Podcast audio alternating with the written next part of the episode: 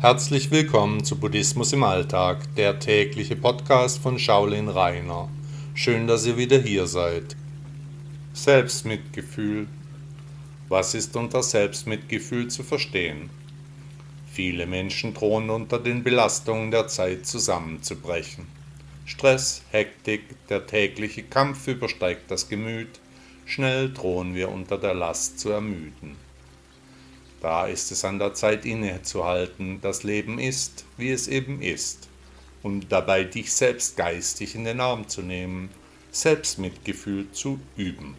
Im indischen Heilungssystem ist Selbstmitleid eine Leistungsfähigkeit, eine Art von Superpower, die in wunderbarer Weise unsere Existenz verbessert. Egal ob unangenehme oder herausfordernde Situationen, wer sich selbst verzeihen kann, Mitleid für das eigene Ich aufbringen kann, der ist der Erleuchtung einen großen Schritt näher gekommen. Als soziale Wesen agieren wir ständig mit unserem Umfeld. Kein Mensch ist eine Insel. Da muss man sich selbst vergeben können und in der Folge auch Selbstmitleid und Selbstmitgefühl aufbringen, da wir nach Buddha für alle Wesen Mitleid haben sollen, de facto also auch für unser eigenes Ich. Was verstehen Sie unter Selbstmitgefühl? Was für Gefühle haben Sie im Allgemeinen gegenüber dem eigenen Ich? Selbstmitgefühl ist jedenfalls, wenn Sie sich genau so behandeln, wie Sie einen Ihrer alten Freunde behandeln würden. Wenn Sie diesen alten Freund in den Arm nehmen würden, denn hätten auch Sie das jetzt verdient. Dann tun Sie das doch einfach auch, haben Sie Mitleid mit Ihrem Ich. Wenn Ihr alter Freund genau jetzt Trost und Zuspruch von Ihnen erlangen würde, dann geben Sie Ihrer eigenen Person auch dieses Recht.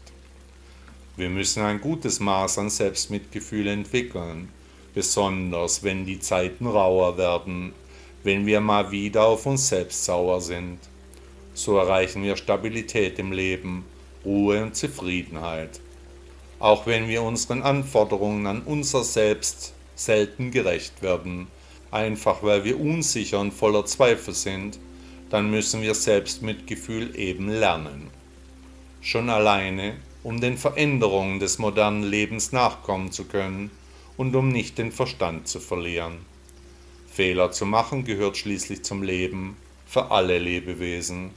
Immer wieder überlegen wir, ob wir in gewissen Situationen richtig gehandelt, uns gut verhalten haben.